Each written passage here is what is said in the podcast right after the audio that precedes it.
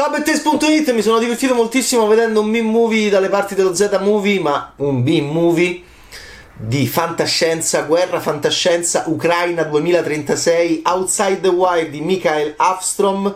Se la Fran Lebowitz, presente dentro Netflix, che adorava da ragazzina i film volgaroni ma pieni di idee e anche politicamente e anche politicamente acuti di Roger Corman dell'American International Pictures perché lo racconta Scorsese nella serie tv fra Lebowitz con Scorsese che ride sempre.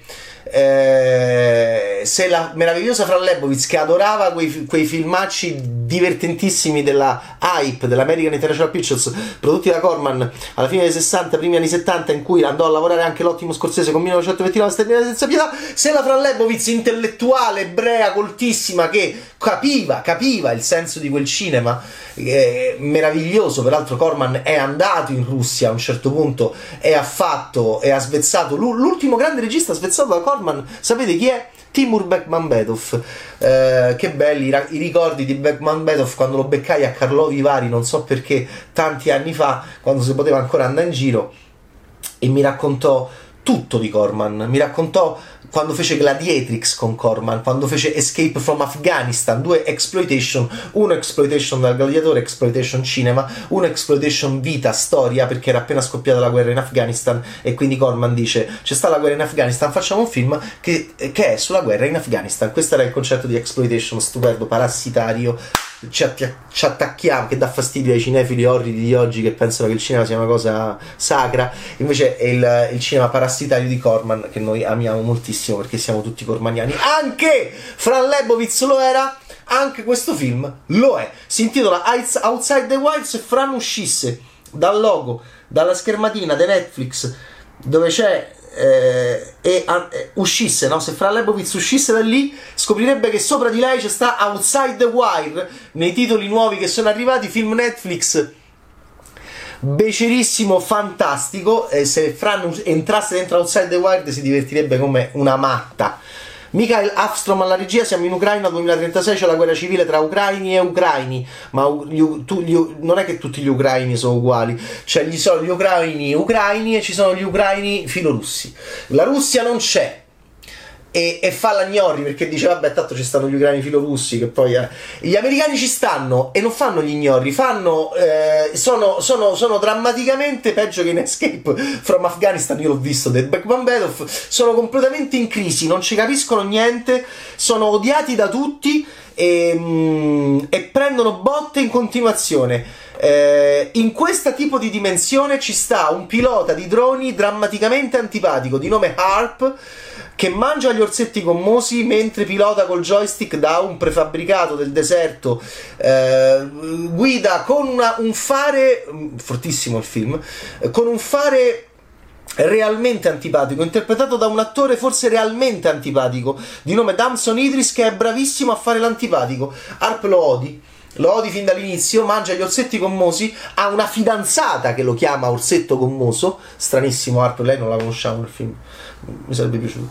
E, ehm, veramente quasi repellente da un punto di vista caratteriale, infatti tutti, sta, sta, sulle palle a tutti Arp, e fa una cosa strana, guida un drone e dice vabbè colpisco questo punto, no non lo colpire Arp, Arp lo colpisce perché non segue nemmeno gli ordini, voi direte vabbè ma che è Arp? Appunto, ehm, non rispetta gli ordini, dice no vabbè ma hai ucciso due uomini più un Gump. Forrest Gump, no, i Gump sono dei robot. Ci sono pure i robot che vanno in giro, sono buffi, sono sconclusionati, sono più buffi e più perdenti di Forrest Gump. Si chiamano Gump. C'è un Gump addirittura che viene usato come canestro. Come canestro di basket. Basket. Vabbè. E come posso non amare un film del genere? Ma succedono cose ancora più belle perché Harp viene punito finalmente Dice, hai ucciso due uomini e un Gump con danni collaterali, non dovevi spararlo quel missile, ma ho salvato altri 38 uomini. Eh, rispetto alla, eh, quindi eh, ne ho salvati 38, non mi dovete punire. No, invece ti puniamo. Lui non dice mai sir alla fine delle frasi, lo mandano da Leo. Dicono, no, vai, vai, vai, vai da Leo. Fai la tua prima missione, tu, tu, stronzetto, arp, orsetto gommoso eh, delle, dei prefabbricati come Ethan Hawke in Good Kill di Nicole, sei lontano dal campo di, d'azione, sei lontano dai, dai, dai, danni collaterali. Ecco perché sei così anaffettivo. Vai invece, lo mandano in Ucraina e lo mandano da Leo. Voi direte chi è Leo? Leo sta ascolta la musica da solo, sta in un posto, in una torre gigantesca dove Harp sale e lo becca da solo in mezzo agli archivi. Ma lei è un logista, non eh, si offende lei, non sono un logista. È black come Harp, è quasi più antipatico di Harp. I due partono insieme in Ucraina per andare a sventare i piani di Viktor Koval, il quale è un mega terrorista che non ve lo sto a di, il quale ovviamente è d'accordo con i russi ed è cattivissimo, il quale ovviamente può prendere delle testate nucleari e chissà cosa farci. A quel punto il film diventa eh, Harp e Leo, che non sai chi è più stronzo dei due, che partono insieme. Alla fine si scopre che Leo è un robot! È un robot, ma non è un Gump. Cioè, quelli che fanno pure i canestri, che cadono, la gente gli spara, gli dà le botte ai robot così. No, no, no. Chi l'ha fatto? Non si sa, ma è un super robot. È un robot con due circuiti così e, e che proprio dice allora, allora mi piace quando fa vedere che è un robot ad Arp gli fa ti è, guarda e fa vedere la trasparenza. Arp fa oh mio dio! A un certo punto il film diventa un buddy movie con, con due antipaticissimi personaggi che vanno in giro per l'Ucraina. Tu non sai chi, sper- chi speri che possa morire per primo. E questo è affascinante. Io stavo così guardavo alzate qua e facevo non ci posso credere troppo figo questo film e mm, mi piacciono molto quando litigano a un certo punto Leo, che è il robot presuntuoso rispetto all'umano stronzo, gli dice, gli dice, vabbè, ma comincia a parlare della fidanzata. È lì che scopriamo che la fidanzata lo chiama Orsetto Commoso. Um, Harp si lamenta e dice, ma perché? Ma come fai a giudicare te come io sto con la mia fidanzata? Un film così.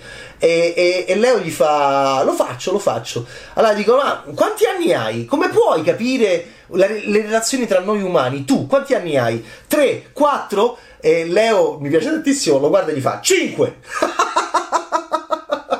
Perché c'è. Allora, cioè, è fantastico questo film.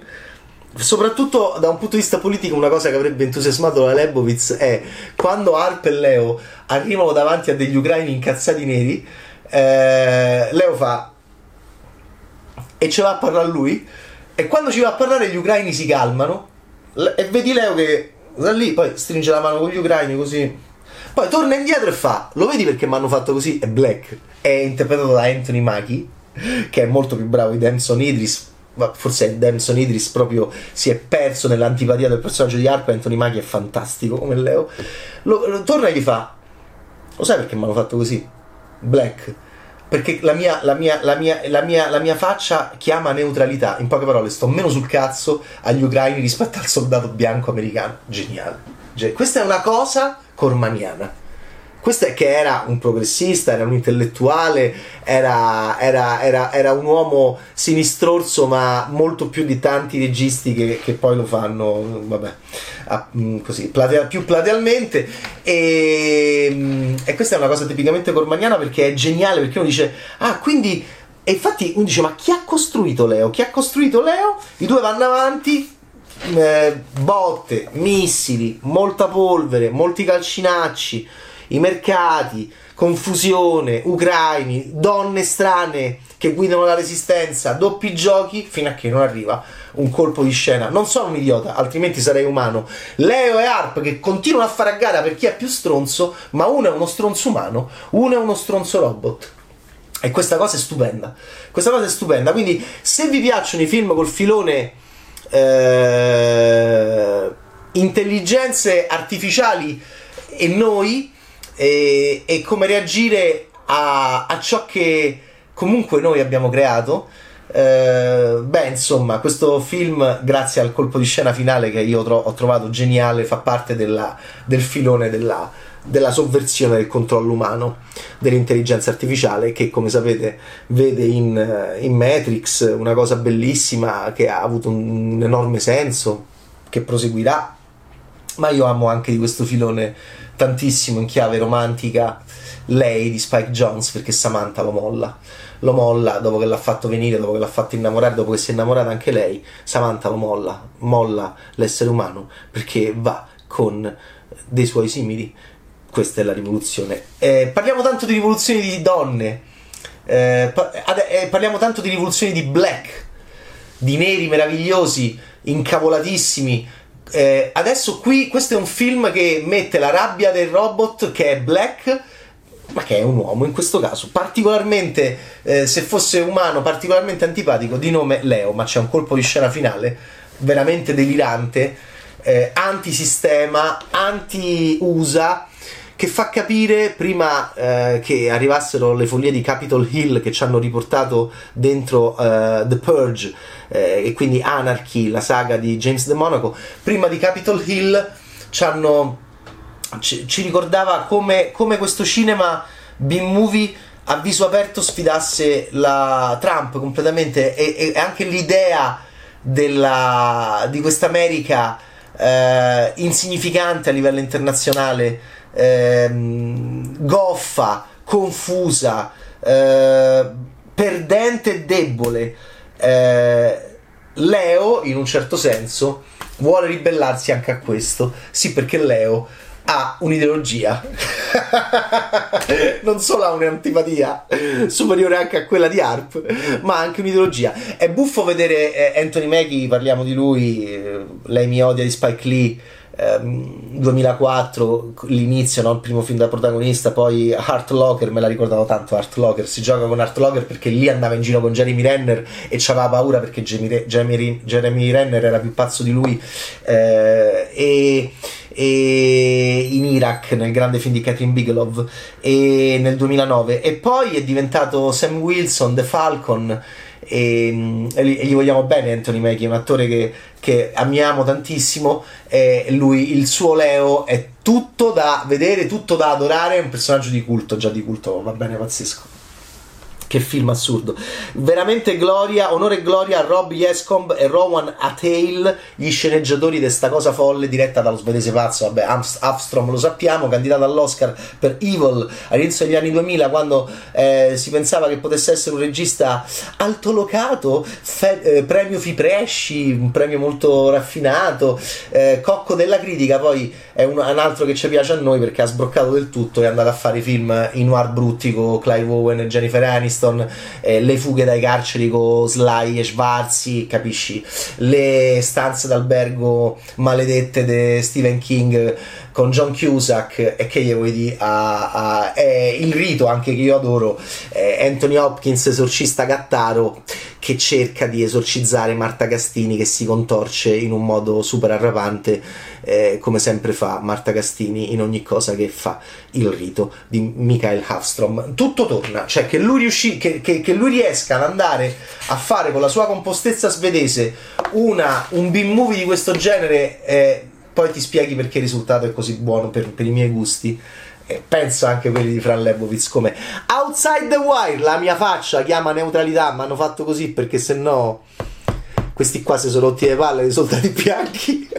cioè è geniale, capisci? È geniale che stia così, che ci sia questa battuta in questo film. Outside the Wire lo trovate su Netflix, B-movie, ma per me questo è grande cinema cormaniano. Ciao Bad Taste!